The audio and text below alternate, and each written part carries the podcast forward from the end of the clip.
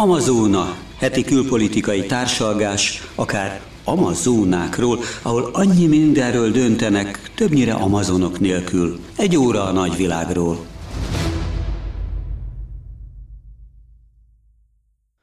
Jó estét, szép napot kívánok! A stúdióban Benne László, Lengyel Miklós és jó magam Liszkai Ágnes. Próbálok rendet vágni a két fiatal ember Nem lesz könnyű. Kezdjük a vírus helyzettel. Abban maradtunk, hogy Hol? hol. Ö, Hát ez jogos kérdés, mert például Észak-Koreában nincs vírus, csak járvány. Tehát ez olyan dolog, és készültség van, és közölte a jeles diktátor, hogy fiúk, lányok már csak három évet kell várni, mert akkor megnyílhat a kínai-koreai határ. De hát azért vannak fontosabb vírus témák is, amiről... Mondjuk Románia, Oroszország, ezek eléggé pregnánsak. vagy akár és Brazília, ahol az Azt- elnököt akarják hát maradjunk még egyelőre állítani. itt a közelben. Azt írtátok, hogy Putyin elveszti a csatát a vírussal szemben? Lengyel úr sokat ír. Hát igen, ezt, ezt írtam, és hát ez nem teljesen alaptalan, mert ugye Putyin elrendelte, hogy 11 napig most fizetett szabadságra vonulnak Oroszország dolgozó népe egész. Te először két nappal kezdtem. Nem, az Nem. két nap, az két szabad napot kap az, aki beoltatja Az magát. a oltáshoz, Jaj. igen, de 11 napig otthon várják a feltámadást, mert hogy akkora a vírus veszély Oroszországban, Ami és igaz. ez jól mutatja, hogy a hivatalos adatok szerint is, ha jól néztem, 230 valahány ezer halottja van már Oroszországnak, ezzel a negyedik... Van az már 235 is a Ez- mai adatok Igen, szerint. a, ezzel a negyedik helyet foglalják el, hát majd beszélünk Ötödik. ugye...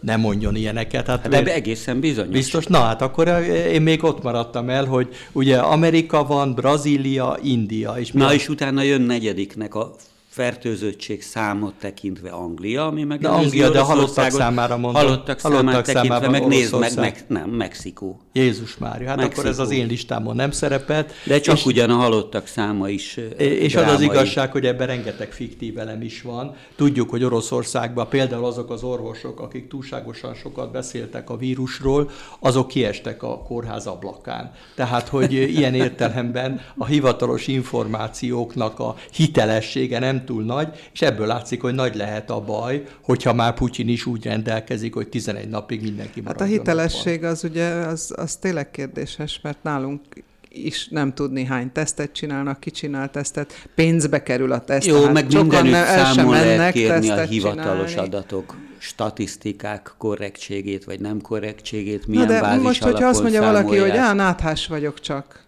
és nem megy el tesztelni, és aztán megfertőz még 40 embert, ő jól van, köszöni Ez szépen. egyébként Németországban érdekes, hogy most azért balhéznak a Bayern München egyik futballistája ellen. Elnézést kérek a kalandozásért, aztán beszéltünk Kalandoz. Romániáról, ami Nyugodtan. a legsűrűbben érint bennünket. Azt hiszem, vagy legközelebb van legalábbis, bár Ukrajna is itt van a közelünkben.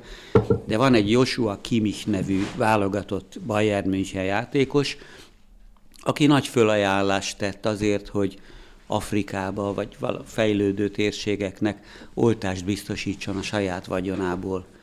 De ez nem lett volna elég baj, hogyha ő maga hajlandó lett volna beoltatni magát. És aztán jönnek a sportrendezvények egyébként, ahol tényleg ma már előírják azt, hogy csak beoltottak jöjjenek, karantén, azoknak is friss teszt, és így tovább. És hát nagyon közeleg egyébként Kínába, ha már te a távol-kelettel kezdted, a téli olimpia, ahol szigorúbb feltételek között versenyeznek majd jövő év elején, mint amilyenek Japánban voltak egy, egy évvel elhalasztott nyári olimpián. Hát igen, Lanzsó városát lezárták, Kanszú tartomány fővárosát, 4 millió kínai ott a zárt körülmények között várja azt, hogy hát a vírustól megszabaduljon, hát legalábbis az a rész is, így akkor ne legyen fertőző góc Kínában, de még vissza a sportra, hogyha itt egy ugye jeles ö, futballistáról esett szó, az amerikai kosárlabdába Kyrie Irving esete, ami rendkívül hát megrázza a közvéleményt, mert egy kiváló játékosról van szó, aki a Brooklyn Nets csapatában csodákat művelne, de nem művelhet, mert nincs beoltva, méghozzá elvi alapon utasítja el, emberi jogokra hivatkozva. Egyébként neki az a nézete, hogy a föld nem gömbölyű, hanem lapos, tehát a eléggé mondjuk határozott felfogása van a világról, ami nem egyezik a tudományos közvéleménye minden tekintetben. Nem az eszéért fizetik. nem ezért fizetik, de kiváló kosárlabdázó, aki ragaszkodik ahhoz, hatalmas büntetéseket visel el emiatt, a csapata is emiatt gyengén szerepel a bajnokságban, de ő ennek ellenére hát kiállt a legutóbbi időkig, és mindenki a klubja, az egész szövetség, mindenki próbálja rábeszélni, hogy öreg, ezt nem lehet sokáig csinálni, és az a fura, hogy Amerikában ugye regionális a szabályozás, tehát New York, amelyik az ő városa, ott szigorúan tilos ö, védettség, oltás nélkül ilyen pályán játszani, ahol össze vannak az emberek zsúfolva, de más ö, államokban lehet. Tehát az is fölmerült, hogy ő például a saját csapatával az otthoni meccseken nem játszik, de ha idegenbe kell játszani, ahol nincs ilyen tilalom, ott fölléphet, alkudozás volt a klub és ő közt, de jelen pillanatban nem tudom, hogy hol tart.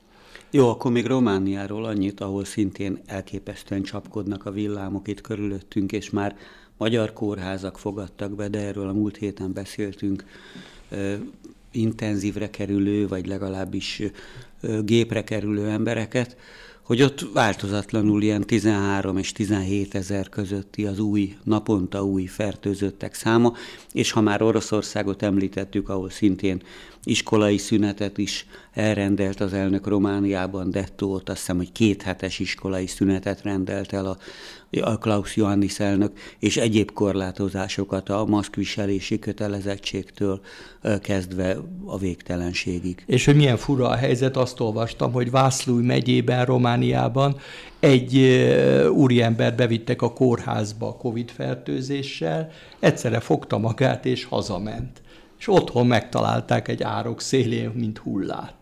Mert hogy el, gyalog tette meg az utat a falujáig, ami ott mit tudom én, 40-50 kilométer, és valószínűleg tartják, hogy menet közben annyira rosszul lett, hogy ö, meghalt. Még azt sem zárják ki persze, hogy alkohollal próbálta a betegséget kezelni, és a kettő együtt okozta a korai véget. Csak ebből látszik, hogy egészen középkori hát mítoszok kellnek így életre Romániában, ahol óriási az oltás ellenesség, éppen úgy, mint Oroszországban. Tehát Ez az egész nyugat ortodox, Az ortodox egyháznak van egy ilyen hatása. Mindig keletebbre megyünk, annál nagyobb a, nekem az az érzés. Nem, mert hát azért a távol-keleten nem mondhatjuk. Nem, nem, nem, most Európáról beszélek. Európa, igen, az ortodox vallási területeken valószínűleg ugye láttuk, hogy például Szerbiában, Montenegróban pátriárkák is haltak meg, mert megcsókolták az elődjüknek Istennek a száját, a kezét, tehát Vagy azokat az ikon, szent ikonokat, és amik így, a be, és így szinte automatikusan ők is megkapták a fertőzést, de ők azt gondolják, hogy az ima majd segít. Hát ugye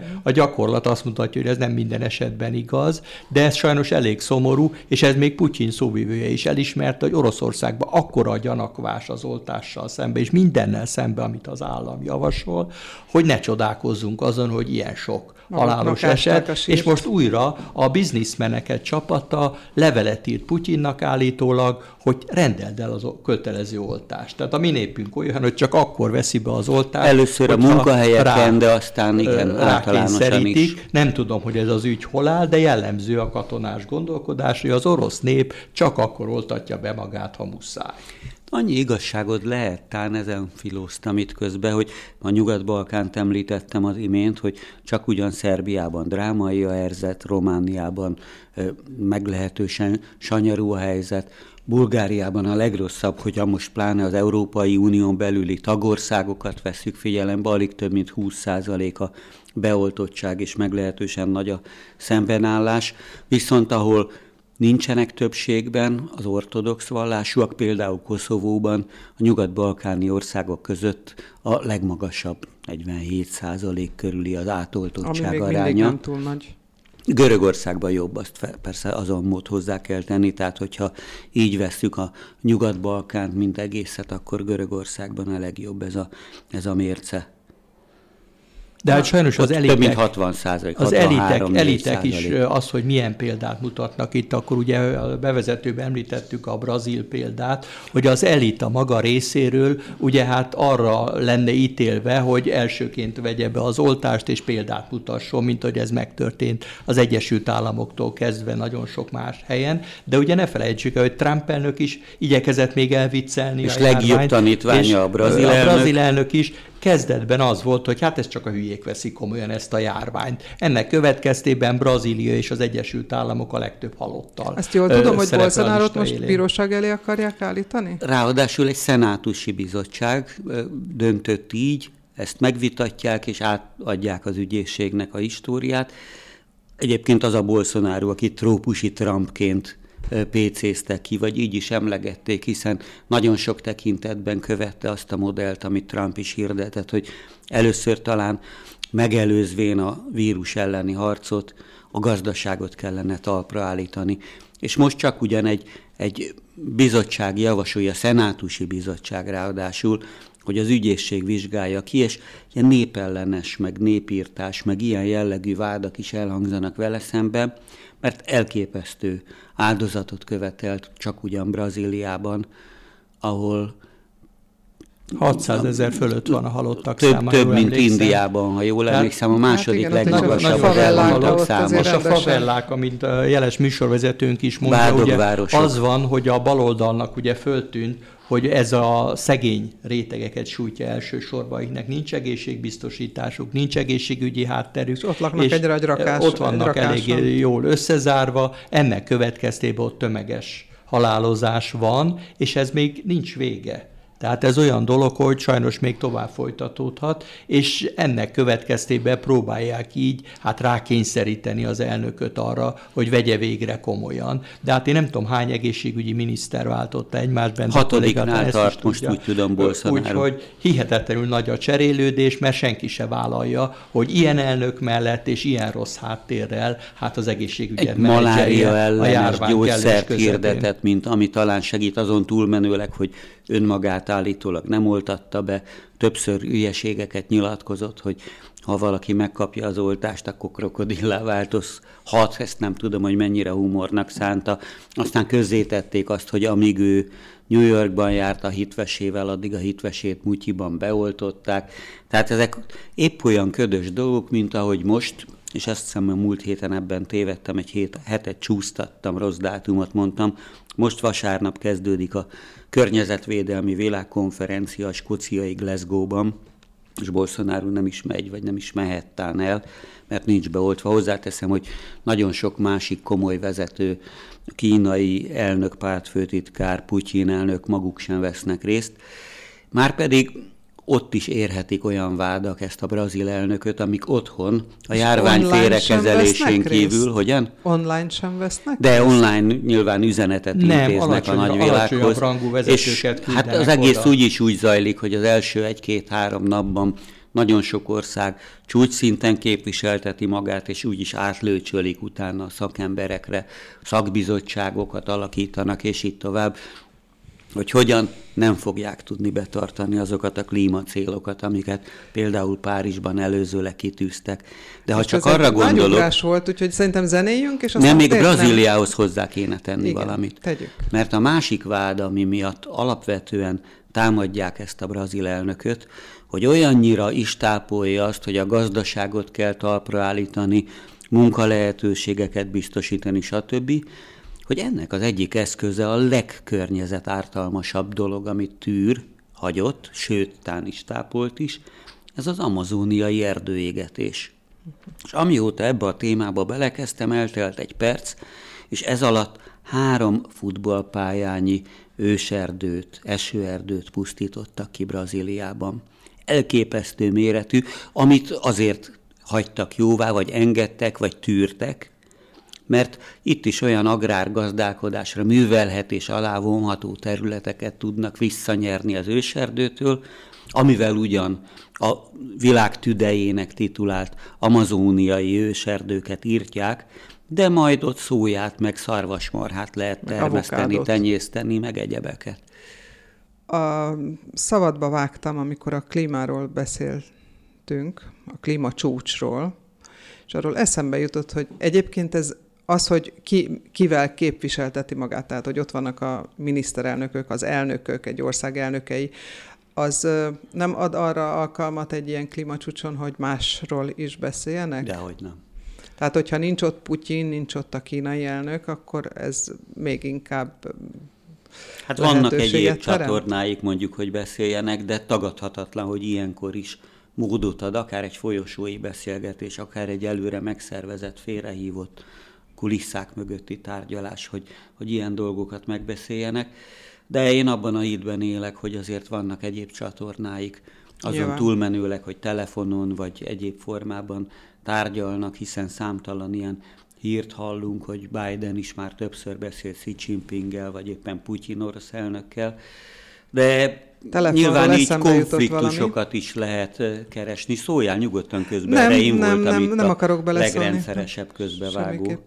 Ja, hogy ki kit hallgat le például Igen. a telefonokon. Hát ez is egy érdekes kérdés, hogy valójában ezek mennyire magánbeszélgetések, hiszen ugye Macron elnök, akivel szintén találkozik Biden a Glasgow-i csúcs előtt, mert ugye hát ezt kihasználják az alkalmat, hogy itt van az amerikai elnök Európában, hogy Macron elnök azért odahívta az izraelni elnök nemzetbiztonsági tanácsadóját, hogy papa, hogy van ez, hogy a ti Pegazus programotokkal engem is lehallgatnak, hát ez azért még sincs teljesen rendjén, és hát megígérte szentül ez a biztonsági tanácsadó, hogy franciákat a jövőben nem hallgatunk le Pegazussal, ami nagy megkönnyebbülés, mondjuk akinek mondjuk magyar telefonja és van. aki elhiszi. És aki ezeket elhiszi, de jellemző, hogy így mennek a dolgok, és ez is tulajdonképpen egy véletlen folytán derült ki. Tehát nagyon nagy, ugye emlékszünk még arra, hogy annak idején Merkel kancellártól Obama elnök személyesen kért bocsánatot, hogy bocsánat, nagyságos asszonyom, az én utasításom alapján az ön telefonját lehallgattuk.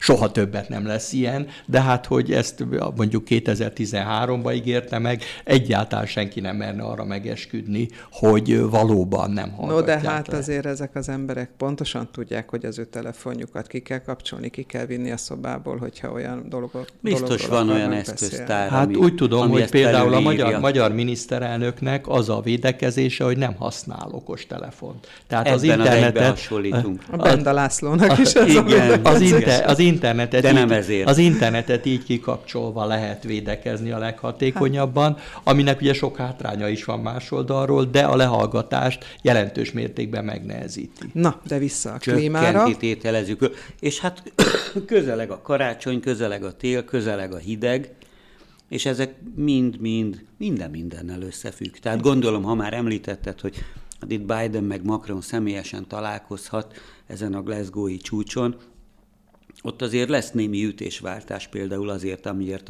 az amerikaiak elhappolták ezt a, az ausztráliai ö, atomtenger alatt járó ö, ügyletet a, a franciáktól, ami nekik legalább 56 milliárd eurójába került. És így tovább, és így tovább. Vagy hogy éppen a, a francia elnök és a brit miniszterelnök között is azért megy majd egy derbi a halászati ügyekben, ha másért nem, mert a Brexitet nagyon megsínyli ez az angol gazdaság, számtalan cikk jelent meg erről, és ezek nyomán te is számtalan Bocsánat, ez alatt mit értesz, hogy a Brexitet meg, Brexit megsínyli Anglia vagy Európa? Mind a kettő, de Anglia jobban. Erre számtalan példa van, a Thierry Breton, ez a európai biztos gazdasági ügyekkel foglalkozik, korábban is Franciaországban ilyen tárcagazdája volt. Hát ő mosolyog, mosolygott egy jó adagot már, amennyire ez nem kesernyés mosoly volt, hogy nézzük meg a kamionosokat, nézzük meg az üzletek ellátását, nézzük meg a, a, hajózás kérdését, nézzük meg az írországi válságot, ezeket bizony nagyon megsínyli a brit gazdaság. Hát ez mind így van, csak azért ne felejtsük el, hogy Glasgow-ban tulajdonképpen a klímaváltozásról kellene foglalkozni. Jó, de oldalcsatornákon és, és tudatosan, és tudatosan nem foglalkoznak annyira ezzel, ugyanis nagy lemaradás van, mert ha jól emlékszem, 2009-ben ígérték meg a fejlett gazdag országok, hogy összehoznak egy alapot 100 milliárd dollár értékben, minden évben egy ilyen alap, finanszírozza majd a szegény országok klímaváltozás elleni programjait. Ez az alap most nyilatkozta az a brit miniszter, aki szervezi ezt a Glasgow-i csúcsot, ez az alap legkorábban 2023-ban jöhet össze, már hogy lesz ennyi pénz. És tudod, miből is... fog összejönni? abból a büntetésből, amit a lengyelekre szabtak ki, mert nem Na, tartották be. Nyugodtan lehet, hogy abból is, de sok minden másból jöhet össze, de lényegé, lény, lényegében nem jön össze. Ez egy nagyon érdekes dolog, különben ezt is majd megbeszélhetjük, hogy tényleg az Unió most ezt komolyan gondolja, és Európa ilyen szempontból az élvonalban van, hogy véresen komolyan veszi ezeket a környezetvédelmi problémákat, de például a magyar álláspont az a lengyelekkel együtt, hogy lassítsunk lassítsunk, nem olyan fontos ez a környezetvédelem, nekünk fontosabb például a rezsicsökkentés, a lengyeleknek fontosabb az, hogy működjenek azok a szénbányák, mert a lengyel egész energiaipar erre van hát beállítva, plusz a munkaerő is, ugye hát a lengyel bányászok is már tiltakoznak, hogy hát ők szeretnének még ott dolgozni. Tehát itt eh, eléggé komoly problémák vannak, amelyeket legyünk őszinték egy ilyen súcs találkozóval nem igen lehet megoldani. Ezek inkább de a deklarációkra adnak de az ENSZ ki is adott egy jelentést, ha minden így megy tovább, nem fogjuk elérni a célokat. Tehát vannak pedig ezek a deklarált, deklarált célok, sőt, valószínűleg rosszabbul, mert például, amikor Kínába kiderült, hogy energiahiány van, kiadták a jelszót, az összes szénbánya maximális termelés nyújtson, függetlenül az előbbi irányelvektől, mert kell a szén, kell az energia. És hidegtelet jósolnak Európában is. De még egy pillanatra azért Igen. arra kanyarodjunk vissza, hogy volt ez a Párizsi klímakonferencia, az előző nagy csúcsértekezlet, vállalások, egyebek, és számtalan elemzés mutatta ki, hogy alig akad olyan ország, amely legalább a közelébe jutott volna az akkori vállalásai teljesítésének. Ez a széndiokszid kibocsátás, stb. stb., ami mind kihat a klímaválságra. És kontingenseket adtak el? Az továbbra is adják. Van egy ilyen kereskedelem, tehát ebbe Európa az élen jár, hogy van egy ilyen kereskedelmi rendszer, de emiatt is meglehetősen nyűgös sok kormány Európában, mert ugye ezt fizetni kell, és ez a kereskedelem, hát például az energiaiparral rendelkező országokat, mint a lengyelek, rendkívüli mértékben hátrányosan érinti. Na most Jó, de ugyanakkor bele. érdekes volt, egy olyan kimutatást olvastam, hogy egyetlen egy olyan ország van, amelyik teljesíteni tudja. Jó, ez egy 36 országot érintő kimutatás volt, egy ilyen szakmai kérdéseket vizslató bizottság, hát százból nem találnátok ki egy Gambia. És ezen kívül még 7 vagy 8 ország van, aki ezt teljesíteni tudja, túlnyomó részt ilyen szubtrópusi vagy trópusi országok, akik kevésbé néznek farkas szemet a téltábornak támadásával, de érdekes módon Nagy-Britannia is közéjük volt sorolandó, miközben megneveztek egy pár országot, amelyik nemhogy nem teljesítette, az eddig említett országok általában nem teljesítették, hanem rosszabbul teljesítenek, mint az akkori ígéretek, vagy az akkori el, akkor elvárt követelmények, és ilyen volt Brazília, ilyen volt Indonézia, ilyen volt Oroszország, már pedig ezek óriási népességű, óriási területű és óriási befolyású országok. Ez persze nyilván egy pessimista jövőképet mutatna, de azért gondoljunk bele az, hogy önmag... be mindenki de az, hogy önmagában a, például az Egyesült Államok visszatért ebbe a klímavédelmi egyezménybe, amiből Trump nagy déreldúrral kilépett, ez például egy pozitív folyamat, mert Amerikában, amelyik ugye azért legyünk őszinték, hát vezető szerepet játszik a világgazdaságban mindenképpen, hogy újra komolyan veszik a környezetvédelmet, ellentétben Trumpal, aki deklaratívan mondta, hogy ez nem fontos, már csak azért is, mert ugye mögötte álltak az olajcégek, a bányászati cégek, lobby. akik mind azt közölték, hogy fütyülünk a környezetvédelemre, nekünk ugye pénzt kell csinálni. És most azért is megy vissza a szén felé kacsingatás, mert hogy a kőolajára, meg a gázára most ilyen hát magasra... nyilvánvaló ilyen összefüggés is van. Ment. Meg hát vészhelyzet. Vészhelyzet van, akárhogy is, de elektromos energiának kell lenni. És itt egy érdekes leágazás az elektromos autók ügye. Azt mindenki úgy ünnepli, hogy jaj, de jó az elektromos autók, ugye jóval kevésbé szennyezik a környezetet, de egy nem különösebben lángelmélyű felfedezés rámutatott arra, hogy hát azt az energiát elő kell valahol állítani és ezek az erőművek pedig rendkívüli mértékben szennyezhetik a környezetet. Ezen is nagy vita van különben az Európai Unióban, hogy ezt az energiát hogy lehet megszerezni. Volt az energiaminiszterelnek egy tanácskozása most, kedden, szerdán, amikor nem tudtak megállapodni, mert különböző álláspontok vannak. Az északi gazdag országok azt mondják, hogy jó az unió klímavédelmi elképzelésrendszer, nem kell Norvégia változtatni. pedig azt mondja, hogy amíg áramra van szükség, áram lesz, de mondjuk olajban ő, nekik, nekik könnyű, de például a spanyolok és a latin országok már ordítanak, hogy a mi embereink nem tudják megfizetni a magasabb gázárakat, a magasabb benzinárakat, tehát ahol alacsonyabb a fizetés, már sokan dühösek, és itt vannak a kelet-európaiak, élükön mondjuk a magyar és a lengyel kormányal, azt mondják, az egész környezetvédelem gyerekek, a gazdag országok problémája, mi szegények vagyunk, nekünk fontosabb az, hogy alacsonyabb legyen a rezsi. Fontosabb az, hogy mit ígérünk a hazai publikumnak, szóval azért ezt az is lássuk. Alacsonyabb rezsi az ugye választásokat hoz, választási győzelmeket, az pedig, hogy a levegőt nem lehet beszívni, hát Istenem. Na jó, de azért olyan leágazása is van ennek a dolognak, hogy éppen Putyin tám jelentette be, vagy adta ki az utasítást a Gazpromnak, ami azért nem teljesen Putyintól független vezető világtermelő a földgáz és export terén, hogy kéretik többet kitermelni, és aztán majd többet eladni, mert nem csak a szegény országok, vagy az energiában, naftában sínylődő országok szenvedik meg, hanem például Németország, erről már beszéltünk a múlt héten, hogy hiszen őket is próbálták zsarolni azzal, hogy gyerekek, jön a kemény tél, fázni fogtok. Nem kaptok, hogyha nem intézitek el gyorsan a északi vezeték kettőnek a jóváhagyását, fázni fogtok. És Putyin ennek vagy nem ő közvetlenül, de Moszkva maradjunk ebbe, és akkor finomítok, halál konkrétan is kifejezést adott ennek, amikor elkezdtek Moldovával, a volt, a posztszovjet Moldovával alkudozni, hogy hát bocsika, akkor nem fogtok a Gazpromtól semmilyen energiaellátást kapni addig, amíg nem állapodunk meg az árában. Márpedig a földgáz meg a kőolajára már nem tudom, ezer dollár fölé ment, a, fő, a kőolajé például, a moldovánok pedig saját nemes vagy kevésbé nemes hagyományaik folytán kizárólag Oroszországtól importálták az ehhez szükséges cuccokat.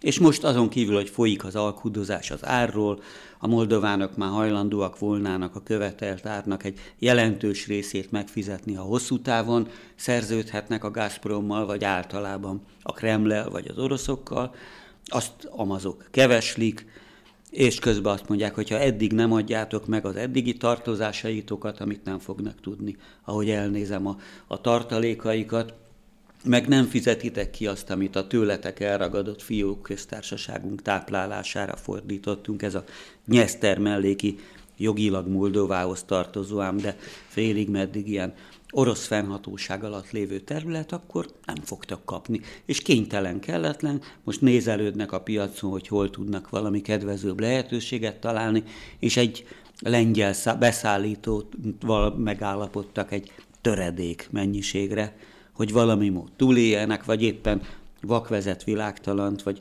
egyik szegény segíti a másikat. Az ukránoktól kaptak kölcsönben földgázt.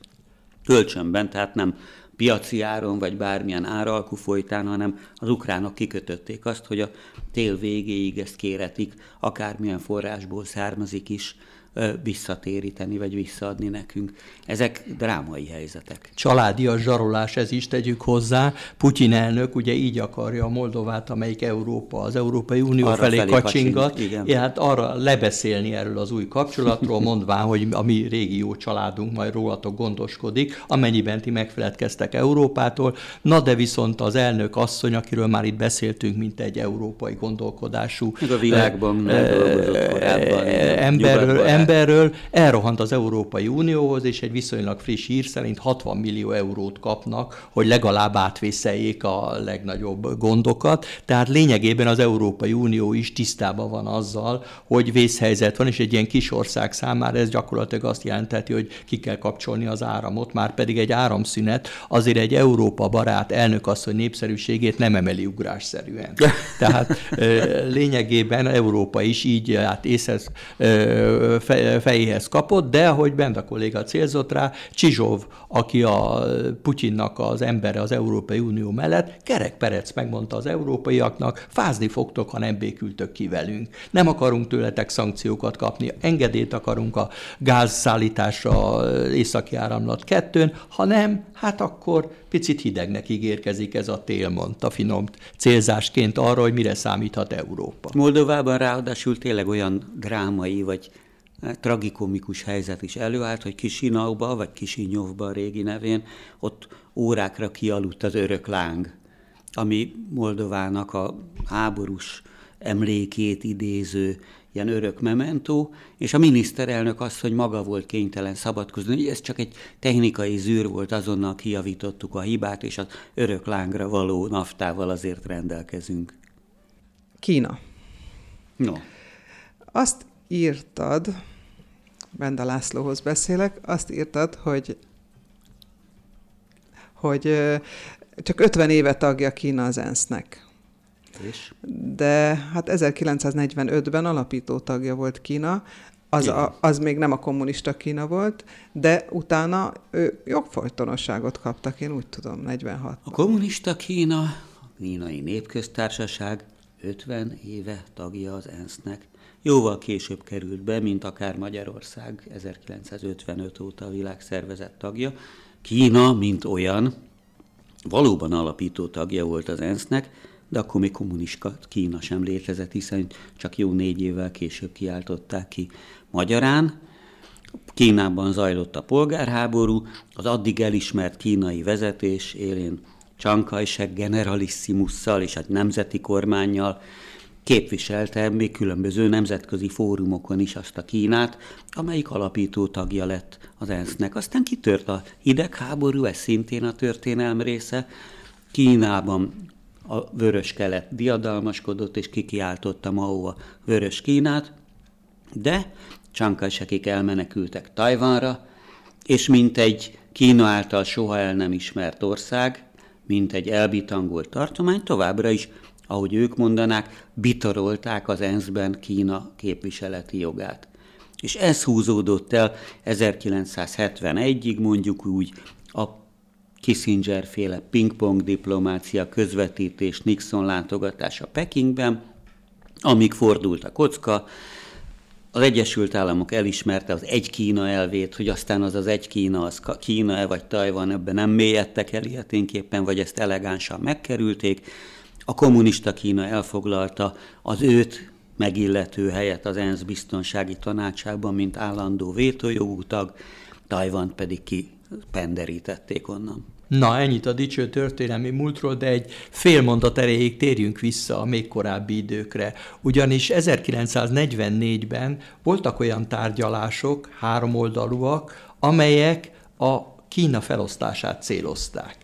Tehát Stalin és Roosevelt megállapodtak volna abban, hogy Kínának az északi része lesz a kommunistáké, a déli pedig Mint az Amerika Korea. barát. Igen, tehát ez a felosztás volt, és Chung, Chungkingban volt akkor Csankajsek fővárosa, és ott tárgyaltak az amerikai, az orosz és a két kínai oldal, tehát a nemzeti oldal mondjuk így, és a kommunista oldal és már valami fajta megállapodás megszülethetett volna, ám de ekkor Csankajsek felesége, akinek Benda kolléga még a nevét is tudja, egy nagyon híres kínai családból származott, elrohant Washingtonba.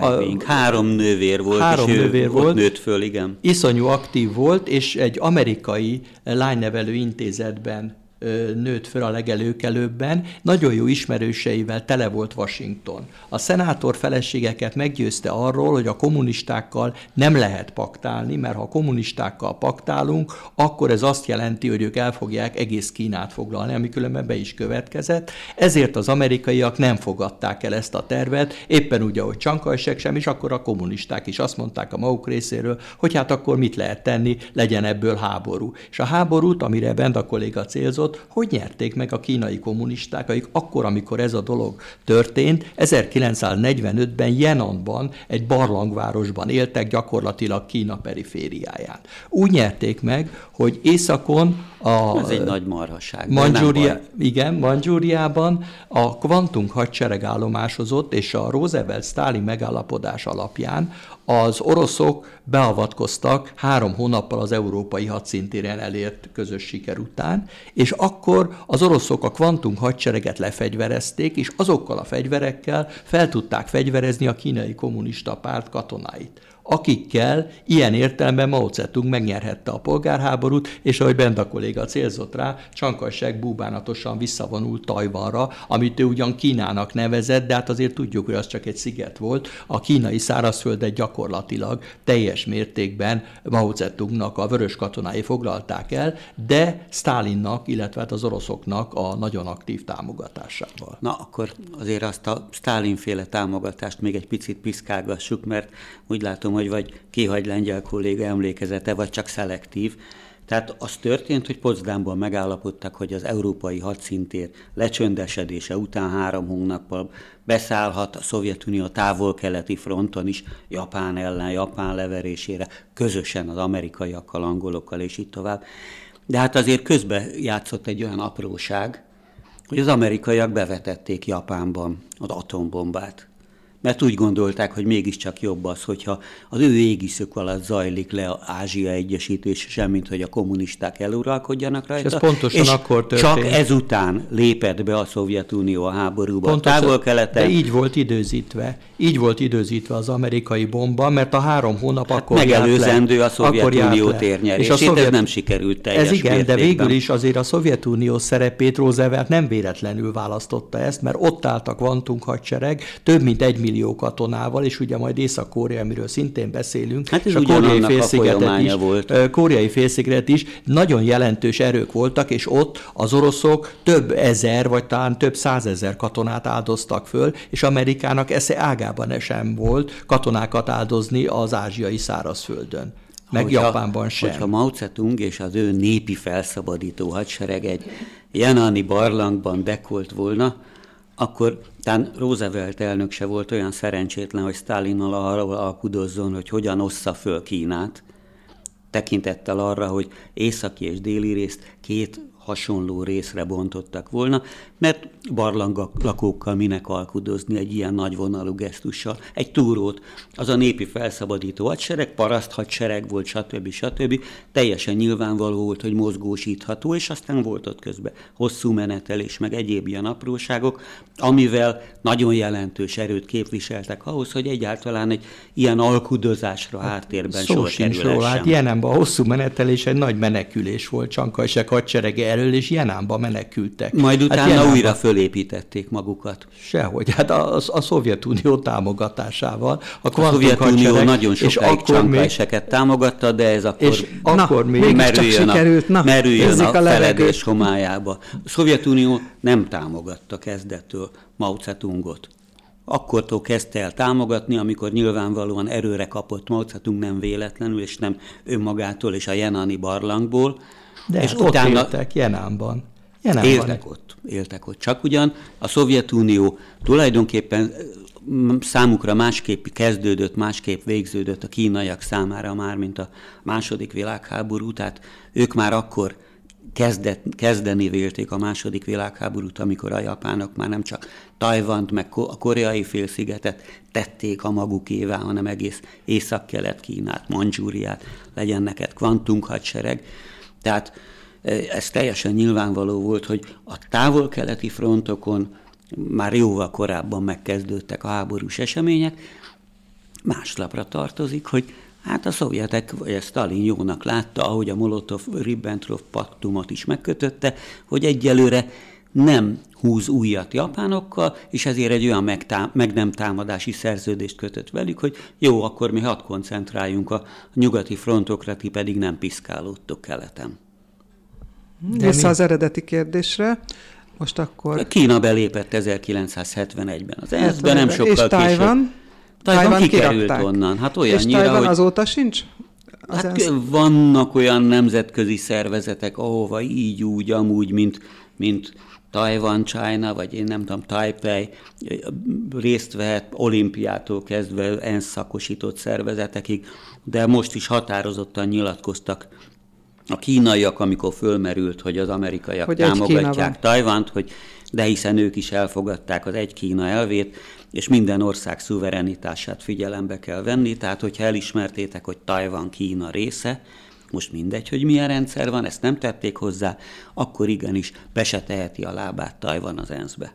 Önök az Amazon műsorát hallgatják, Benda Lászlóval, Lengyel Miklóssal, jó magam Liszka Jági vagyok, és éppen a ázsiai, ázsiai országokról beszélgetünk, többek között Kínáról, és ha már Kína, akkor úgy döntöttünk, hogy kicsi, kicsit arrébb megyünk, és megnézzük ezt az észak-koreai utódlás kérdést, hogy hát ki lesz a diktátor. a születése ki is a ezekhez diktátor. az országokhoz kapcsolódik, amikről itt szót ejtettünk, mert szovjet segítséggel, szovjet egyenruhába szállítmányozták haza annak idején. Koreát sikerült Szent, ketté vágni.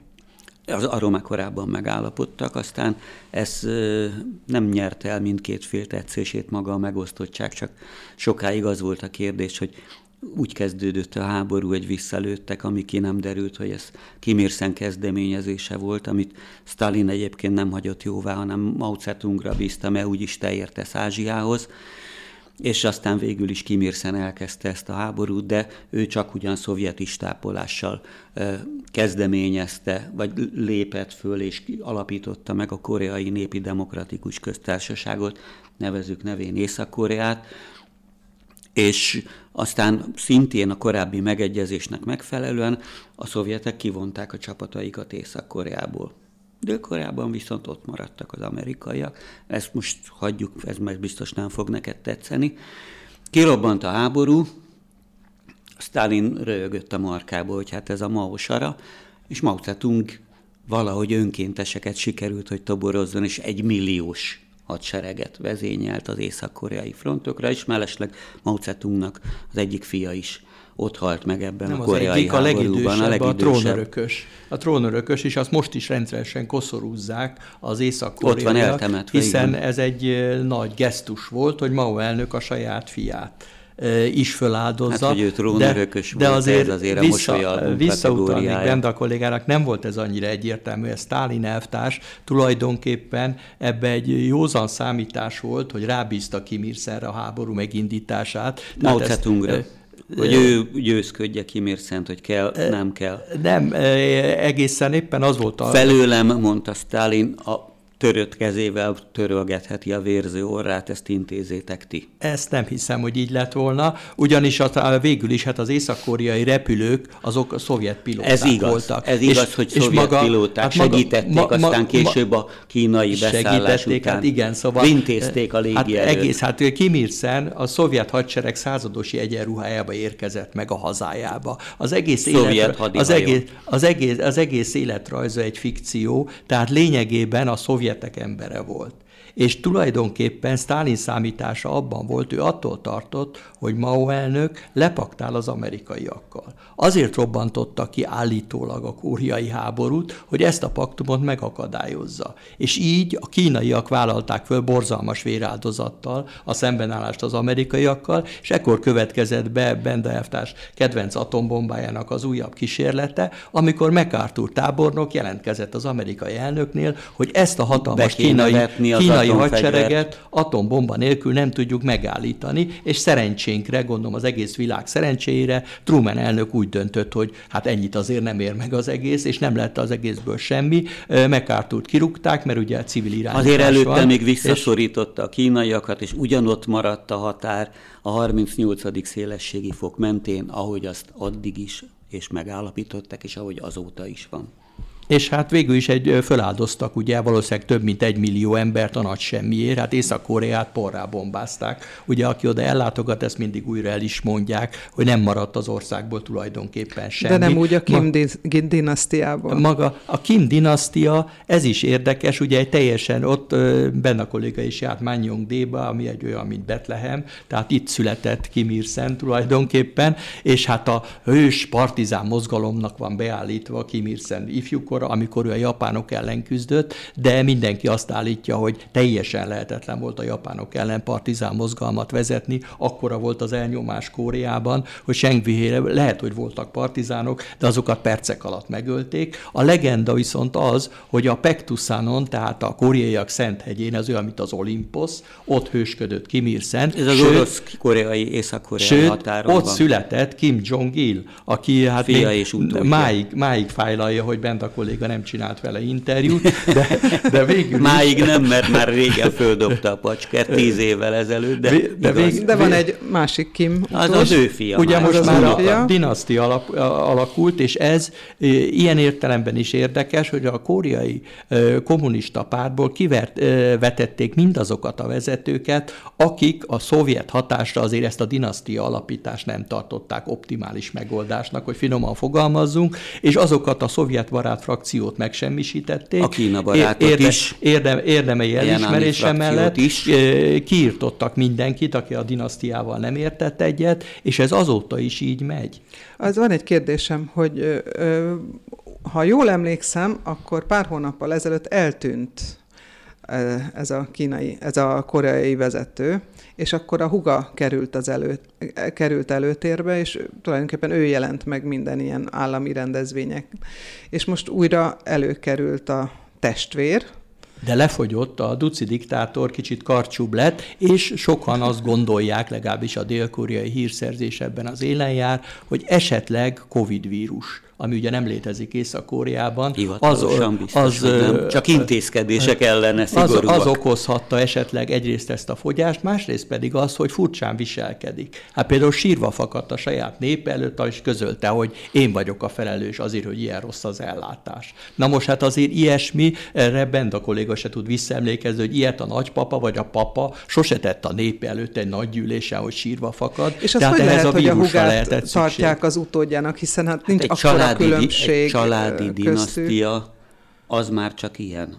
Hát most mindegy, lehet, hogy még van annyi időnk, de hát a japán királyú vagy császári udvarról nem fogunk tudni ma már beszélni, ahol egy hercegnő táncolt ki éppen az udvarból, hogy egy polgári ember elesküvőt kössön, de nyilvánvaló, hogy egy, egy királyi, császári vagy kommunista ö, diktátori család nem adja ki a kezéből a kezdeményezést. Az másnapra tartozik, hogy, hogy a családon belül is hogy, vannak hogy tisztogatások. De teljesen jogos a kérdés, meg... hogy egy militarista országban egy nő hogy lehet az első Ez számú nagy vezető. kérdés, mert nagyon patriarchális A jeles névrokonom, aki Szöulban volt nagykövet, ő azt valószínűsíti, hogy nem is a nagyságos asszony, hanem annak a férje, tehát a diktátor sógora lenne a régens herceg, hogyha ezt a dinasztikus kifejezést használjuk itt, aki biztosítaná, hogy Kim Jong-unnak a kiskorú fia, elérje azt a életkort, amikor már becsületes diktátor lehet. Ez persze elég veszélyes életkor,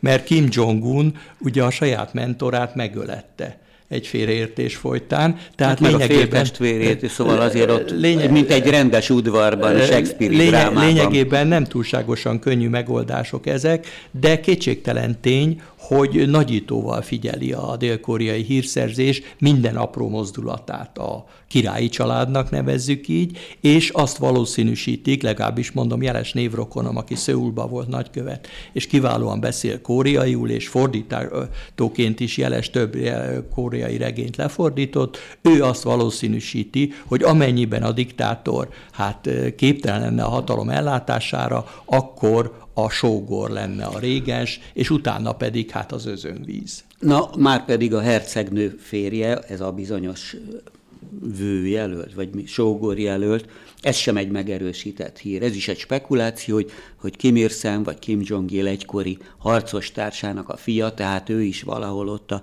az udvar közelében sertepert élő dinasztiának a gyermeke, aki ennek a Kim Yo-jong nevű húgnak a férje.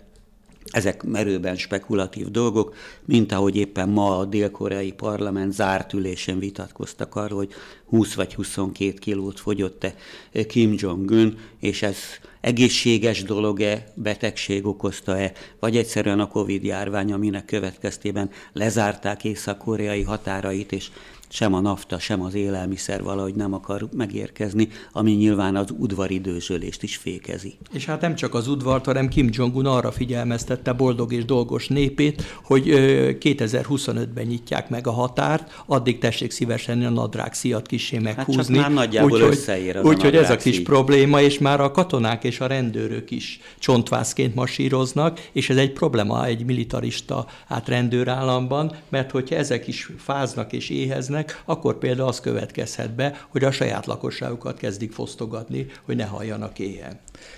No, hát ez végszónak is gyönyörű. Nagyon optimista kicsengésű. Nagyon optimista. Legközelebb egy hét múlva jelentkezünk, ez volt az Amazona, benne benne a László és Lengyel Miklós, jó magam Liszka Jági. Viszont hallásra. Rádió Bézs, Budapest, 21. század.